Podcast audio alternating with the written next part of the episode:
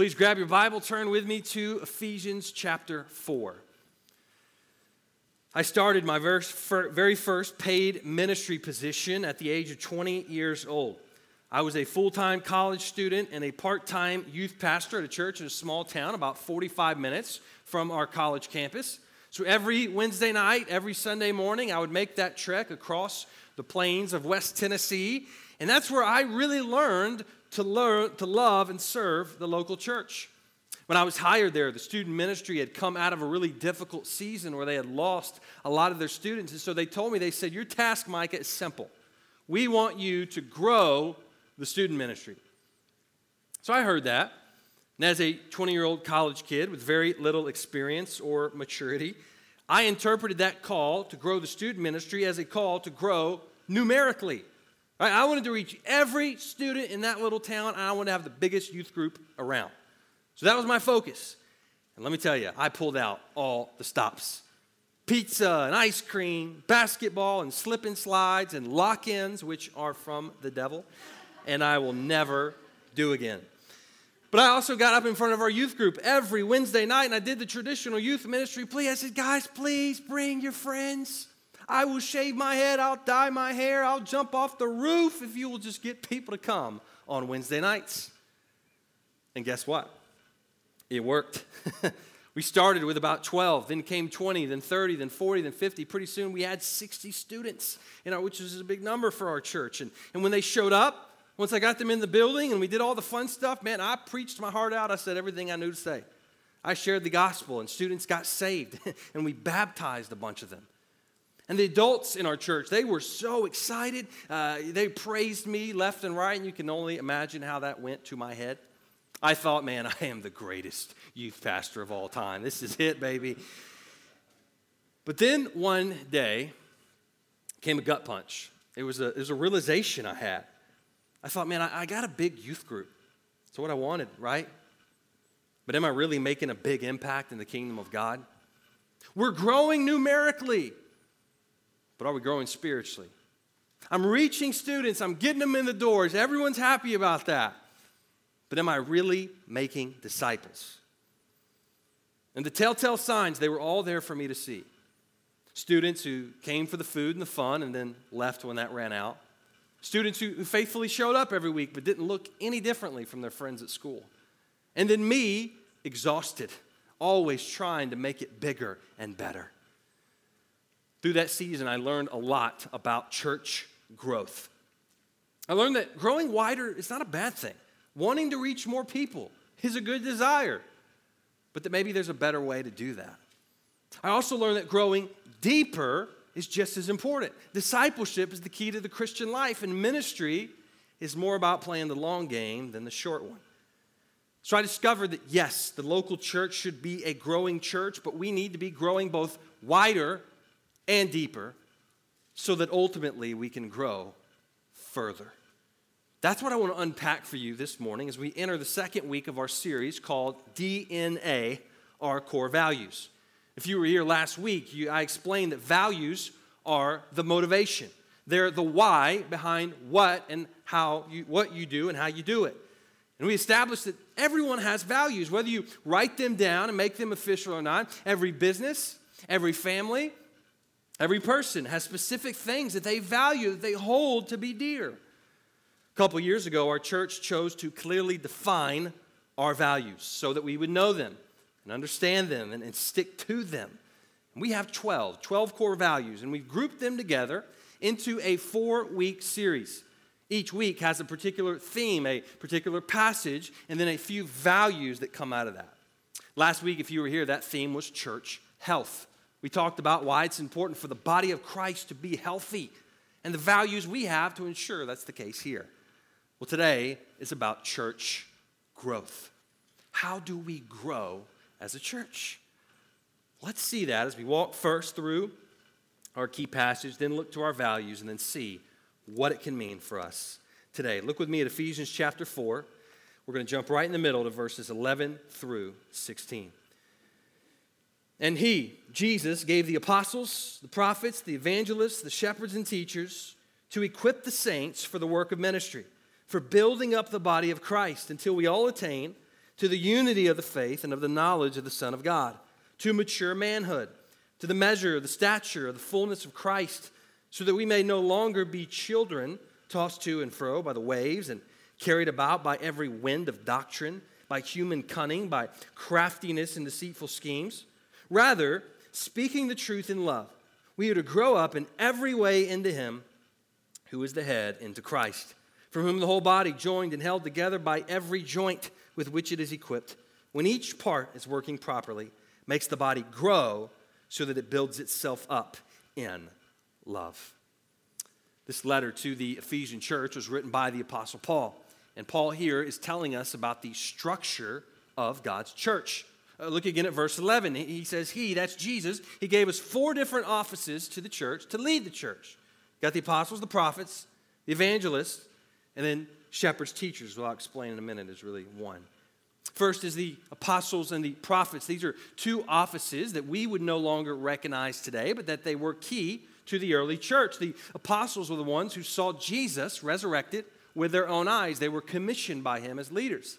Then there were the prophets who guided the church before they had the full and complete New Testament. So those were the two kind of foundational leaders of the church. And then he says, came the evangelist. We may be familiar with that word today. We know those are people sent out to preach the gospel. A lot of times we might call those people today missionaries.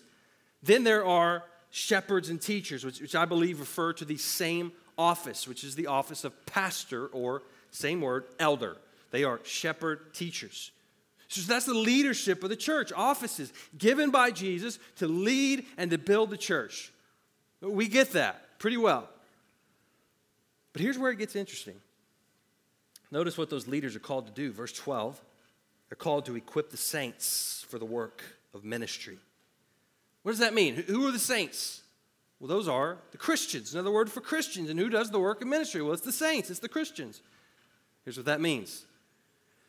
That means that if you are a follower of Jesus, you have been called into ministry. Did you know that? You know, that's different from how a lot of Christians is how we sometimes think. Sometimes we think it's the pastor's job to do the work of ministry. It's the staff's job to do the ministry. They reach, they teach, they disciple. They're the professional Christians. They get paid to do that. That's their job. So they do the work of ministry, and everyone else, we just need to show up and support them and give and invite people to be a part. That's not what Paul says here. Look what he says. He says it's actually the other way around. He says the pastors, those called to lead the church, they're the equippers.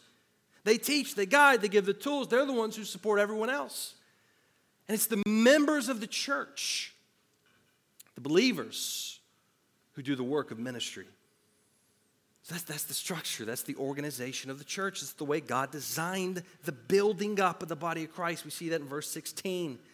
We see again the same body imagery like we saw last week in First Corinthians. But now in this passage, rather than focusing on the health of the body, he's talking about the growth of the body. And if you just scan these verses, you'll see all these words related to growth. See the words equip, building up, attain, mature manhood, measure of the stature of the fullness, no longer children, growing up in every way. So Paul's focus here is on the body of Christ growing. But what kind of growth is this? When many people hear the words church growth, they think like I did as a twenty-year-old student pastor. They think about the three B's. Three B's, buildings, budgets, and bottoms in seats, right? It's all about numbers and size, the bigger, the better. But that's not Paul's focus. It's not the New Testament's focus. And I'm not saying it's wrong to have a big church or to have a big building. We know in Acts there were big churches. There were times thousands of Christians gathered together. And big churches often do amazing ministry around the world and in their communities. But Paul wants to do something different here. The kind of church growth Paul is concerned with here is spiritual growth. And yeah, that certainly involves reaching people, growing wider. Paul's entire life was devoted to reaching the lost, just like Jesus. Jesus said, I came to seek and save the lost. He called his disciples to go and reach the nations. So obviously, reaching more people, growing wider is important, but we don't stop there with getting people saved. Look at what Paul says in verse thirteen. He says we keep going until We all attain to the unity of the faith and of the knowledge of the Son of God, to mature manhood, to the measure, the stature, the fullness of Christ. Church growth also means growing in unity, growing in knowledge of Jesus. And it means growing in spiritual maturity. That's what Paul means by that phrase, mature manhood. Literally translated, it means full-grown man. Or since this includes both genders, it really means adult. The idea is that just as our human bodies grow physically, we should also grow spiritually into greater maturity. Here's why. Look at verse fourteen. So that we may no longer be children, tossed to and fro by the waves and carried about by every wind of doctrine, by human cunning, by craftiness and deceitful schemes. So we want to move from being children, being new and immature in our faith, somewhere we all once were, to being fully grown adults. And this is so that we're not tossed around. It uses this imagery of the wind and the waves. It reminds me of the time we first took our children to the ocean. It was kind of nerve-wracking, especially if you know my son, Ben. He's the one running up and down the halls. All right, as soon as we let him loose, he wanted to run straight to the ocean. But the problem was, whenever they got into the water, the wind and the waves would pull them under and knock them down, so we had to hold on to them tight. That's the picture here. Someone who is an immature or who's a new Christian, they're going to be more easily swayed by other teachings. They're going to more easily fall into temptation. So how, how can we prevent that? Well, Paul says we need to grow up. Look at verse fifteen. Rather, speaking the truth in love, we're to grow up in every way into him who is the head, into Christ. Notice what we grow up into. It's into Christ. We grow to become closer to Jesus, to become more like Jesus. That, that's the kind of church growth we want. Yes, again, it's growing wider, it's reaching people, but with the ultimate goal that we are all growing spiritually, growing to become more like Christ. And notice this takes all of us. Look at verse sixteen. He says, from whom the whole body, the whole body joined, held together by every joint with, with which it is equipped, when each part is working properly, makes the body grow so that it builds itself up in love. Need every part. Church growth happens when every individual person grows. That, that's the picture. We're all growing individually, and yet we're growing together. And don't miss that last phrase. This is key. This all happens in love. Ultimately, the measure of our growth is not how much Bible knowledge we have or how spiritual we look on the outside. The measure of church growth and individual growth is love. Greater love for God and greater love for each other. If we are not being built up in love, we're not becoming more loving, we're not growing to become more like Christ. So that's Paul's picture. That's God's picture of church growth. What then do we as a church value that will lead us to fulfill these verses, to grow in this way? Well, let me show you three of our values in light of this passage. Because the local church should be a growing church, here's the first. Number one, we value challenging our church family to take personal responsibility for introducing Christ to those in our circle of influence. Now, it's a lot, so make sure you look and see this on the screen. This is our value concerning evangelism. This is how we grow wider. And let me reiterate that growing numerically is not a bad thing. If we care about people, we should care about numbers, because every number represents a person made in the image of God. We should want to see our church grow in the number of people who come here every week. We should want to reach the lost and bring more people from the community into our fold. If you don't want this church or this campus to get bigger, then I think you're missing the point of what God's called us to do. But let me clarify. We're not trying to be big for the sake of being big because it's cool. We're not in some kind of competition with other churches. We simply want to reach people for Christ.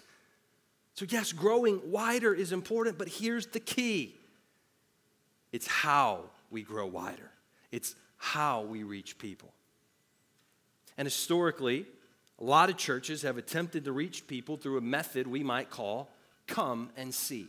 Come and see. This is the method where we try to get lost people to come to us, to get them into our building, so that hopefully they'll see Jesus and believe. So what churches have done, not every church, I'm speaking from my own experience, as you've heard, what we've done oftentimes is try and find the best and shiniest bait we can put on the hook. All right, we bring in a big band or a well-known speaker, or we got a pizza or a potluck, or we do a wild game supper or a Christmas play or a revival of some kind and with door prizes and giveaways. And we cast our line out there with the hope that a lost person will bite, that they'll be interested enough to show up. And then once they get here, we'll say, hey, I know you came for the food or the fun, but first let me tell you about Jesus. That, that was my strategy as a twenty-year-old. If I could just get people in the building, maybe they'll get saved. Let me say, sometimes it worked. I know a lot of people who got saved at big events where they went for one reason, and then while they were there, found Jesus. I had several guys in my student ministry, in fact, who showed up to meet girls, and then they heard the gospel. So big events, inviting lost people to church with something exciting. I'm not saying that is necessarily bad. There's nothing wrong with having fun in church or having concerts or revivals. But what I've come to believe is that the come and see method is not nearly as effective as it once was. There was a day in American history where you could invite a lost person to church and they would likely come along. Friends, that day is gone. Think about it this way. How many of you would go to the local mosque or to the Buddhist temple if your neighbor invited you to go? What if they were having a really big dinner or they were giving away something or a concert? Would, would that sway you? I'm guessing most of you probably would not do that unless you went to build a relationship and reach them. But that's how most non-religious people in our culture look at us and the church today. There is nothing that is going to cause them to come here. They don't see a need for it. They don't need the church in their minds. But I believe there's a better way, a more biblical way. Rather than come and see, it's go and tell. And that's what our value is all about. Look on the screen. It's our church family taking personal responsibility for introducing Christ to those in our circle of influence. Let me point out a few things about this evangelism strategy. First off, it involves everyone. Just as we see in Ephesians four, it's all the saints being equipped for the work of ministry. It's everyone's responsibility to reach the lost and grow the church wider for me and you and everyone else. It doesn't matter if you feel called to evangelism or if you have the gift of evangelism. We are all called to tell others about Jesus. It doesn't matter if you're shy or outgoing, rich or poor, how much Bible you know, how long you've been a Christian. All of us are called to take the message of Jesus to those who don't know him. It's all of our personal responsibility. Second, notice that we do this in the context of our circle of influence. Now, while there can be value in spontaneous evangelism and passing out tracts to people, most people today come to faith in Christ through a relationship. In the New Testament, there's a Greek word used called oikos, which they decided to make yogurt out of. But uh, that word oikos, it means household. It was used to, to refer to someone's relational network. You see, all of us have an oikos. It's the people we work with at our jobs, our neighbors, our family members, the other parents who are on our kids' sports teams. These are the people we, we see regularly, we have some sort of interaction with. Those are the people we want to focus on reaching for Christ. Because here's the deal. Knowing that we have a sovereign God means we don't believe in coincidence or accident. Every person in your circle of influence has been placed there by God for a reason. The job you work at, the family you're born into, the street you live on, whether you want nothing to do with those places, or the gym you work out at, or the coffee shop you go to, the restaurant you frequent. God has sovereignly placed you in those places with those people around you so you can tell them about Jesus. That means every Christian is a missionary. You were the missionary in your neighborhood. You were the missionary at your job. You were the missionary at your school. God is not sending anyone else because you're already there. Whether it's big or small, you have a circle of influence, and God has given you that to be used for the spread of the gospel. I mean, just think about the people in this room. If we were to map out every place each person in this room went between now and next Sunday, our homes, our jobs, places we go to eat, visit, school, we would touch just about every part of this city. That's the power of go and tell. It takes the gospel to where people are. It brings the good news about Jesus to them rather than trying to beg them to come to us. Again, let me say, please don't stop inviting people to church. We're still going to have some big events that are more come and see in nature. There'll be plenty of opportunities to invite someone to come with you. We're still going to have fun. And, and if that reaches one of your friends or neighbors and gets them to come, by all means, do it. But I believe we've reached a point in our culture where fewer and fewer lost and unchurched people are going to show up to our building. In fact, many of them drive by and scoff at us. They want nothing to do with that stuff. That's why we have to go to them. That's why we value growing wider through taking personal responsibility and introducing Christ to those in our circle of influence. That's the first value I want you to see this morning. Here's the second. Because the local church should be a growing church. Number two, we value challenging our church family to take responsibility for their personal discipleship and the discipleship of others using the spiritual disciplines. See on the screen, this is our value about discipleship. This is how we grow deeper. You know, sometimes people have kind of pitted evangelism and discipleship against one another, like we do this and we do this, but really we need both. They go hand in hand. We, we want to evangelize and reach the lost so that we can then disciple them into fully mature followers of Jesus. That's what Ephesians four says. We, we got to grow up, become more mature, become more like Christ. We see this also in Matthew twenty-eight, eighteen through twenty. Jesus gave the Great Commission, and he said, "Go, therefore, and make disciples of all nations, baptizing them in the name of the Father and of the Son and of the Holy Spirit, teaching them to observe all that I've commanded you, and behold, I am with you always to the end of the age." See, to disciple someone is not just to see them come to faith in Jesus, but it's also to teach them to observe that all that Jesus commanded. And Jesus himself modeled this for us. He didn't just find the twelve disciples, have them pray a prayer, give them a ticket to heaven, and send them on their way.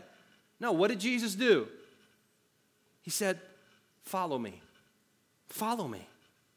And they did. For three years, they followed, they watched, they learned the way of Jesus. So discipleship is a process of investing yourself into someone so that you can see them grow as a believer. And this is not a microwave process. It's more like a crock pot process. Anybody else like to make meals in the crock pot? It takes time. It takes commitment. Takes relational investment. And that's the way God designed us to live the Christian life, not to just wake up one day. Did you just wake up one day after you got saved and you're like, "Wow, I am so holy. I got it all figured out"? No, we need help along the way. And here at Blue Valley, we have developed what we call a discipleship program. We've created a discipleship handbook that we can put in people's hands. It tells you exactly how you can make disciples by starting what we call a discipleship group, or D group for short. A D group is simply a group of two to five people of the same gender who meet together weekly for about a year, sharing their lives and their time with God, and most importantly, learning to practice the spiritual disciplines. You see that term and our value, that, that phrase, spiritual disciplines. Those are simply the practices found in the Bible that God has given to help us grow. These are practices like Bible study and prayer. Also things like biblical meditation, fasting, silence, and solitude. And while we practice these spiritual disciplines on our own, our D group's there to help us, to encourage us, to guide us, so that we can do it together. And here's the best part. Listen to me. Here's the best part about our discipleship groups. We've designed them to be reproducible. In fact, that's the whole design. That's why our value is not just about your personal discipleship, but it says the discipleship of others. So once you've been in a D group, your next task is to lead a D group. In fact, we baked it into the process. From the very beginning, you sign up knowing that your current D group is temporary. You sign up with the end goal in mind of starting your own group. I got to tell you, sometimes people don't like that because they think, man, I... I love my group. You know, when you've met together with someone every week for a year, you really get close. I just don't want our group to end. But let me tell you, if Jesus had done that with his twelve disciples, where would we be? If he would have just said, guys, we really got close over these three years. I think we're just going to stick, keep doing this. There would be no one else. We have to multiply. And here's the power of multiplication. Think about it. If you start with a group of two to five people, then those two to five people start with a group of two to five people. And those two to five people have a group of two to five people. What happens? It's multiplication. It, it goes on. Leads our entire church practicing the spiritual disciplines, building relationships, and growing more like Jesus. That's our discipleship value and our process. It's how we grow deeper. Here's the third and last value I want to highlight for you this morning. Because a local church should be a growing church. Number three, we value challenging our church family to consider God's call to co-vocational or full-time vocational ministry and sending those called out to serve God's kingdom. If the first value this morning was about growing wider, the second value is about growing deeper, we might say this one is about growing further. This value is about spreading our impact to new places by raising up and sending out new leaders. We see the need for leaders right there in Ephesians four. But let me explain what we mean by co-vocational, sometimes we say bivocational, and full-time vocational. Full-time vocational ministry is when someone has a ministry position as their primary employment. That's me. My job here at the church is what pays the bills for my family, and it is my primary vocation. It means I can't really do anything else. But I got to tell you, I, I'm a dinosaur. By that, I mean pastors like me are going extinct. For the last several decades, there's been a marked decrease in full-time pastors and ministry staff because many churches simply cannot afford to pay someone full-time. So there's been a major rise over the past few decades in what is called co-vocational ministry. That is someone who's been called to be an engineer or a teacher or a police officer and yet also called to ministry. So, so they do both. And their day job pays the bills and frees them up to serve the church for free or for more cheaply.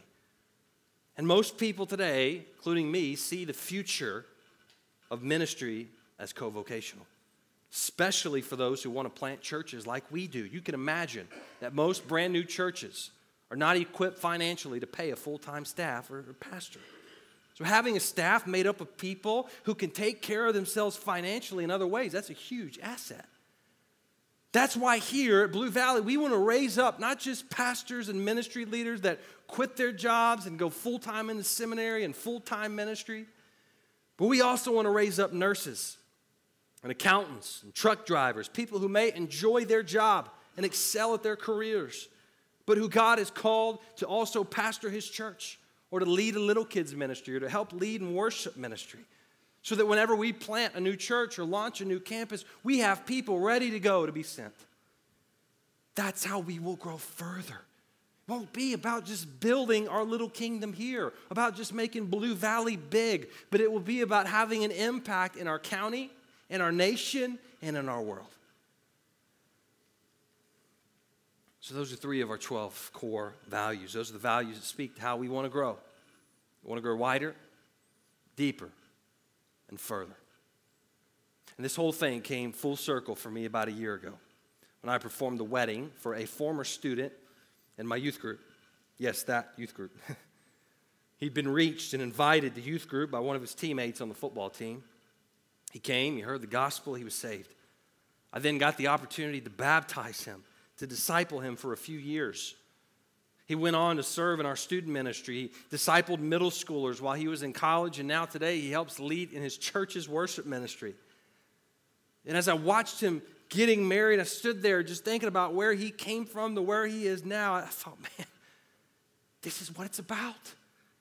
It's about the long game, not just the big flash in the pan, but reaching, discipling, and sending, and reaching, discipling, and sending repeated. And listen, this is not the easy way, because this kind of church growth takes all of us. It takes every single person doing their part. So let me close by turning to you. What is God calling you to do to help us live out these values? I believe God is calling some of you to get serious about reaching the lost people in your circle of influence. He's calling you to identify those people by name and begin praying for them every day. and then looking for opportunities to talk with them about your faith. I believe God is calling others of you to finally take that step and start or join a discipleship group. He's calling you to sacrifice one hour of your time each week to grow with others to become more like Jesus. I'll be happy to tell you more about that if that's something you're interested in. And finally, I believe with all my heart that there are people in this very room that God is calling to surrender to co-vocational ministry, to be pastors, church planters, worship ministers, youth ministers, or any other leadership role. Whatever the case, here's one thing we can be sure of. God is calling you. God is calling you. He is calling all of you, all of us, me, to help our church grow in some way. Ephesians four stated clearly, we're all called to the work of ministry. What's he calling you to do today?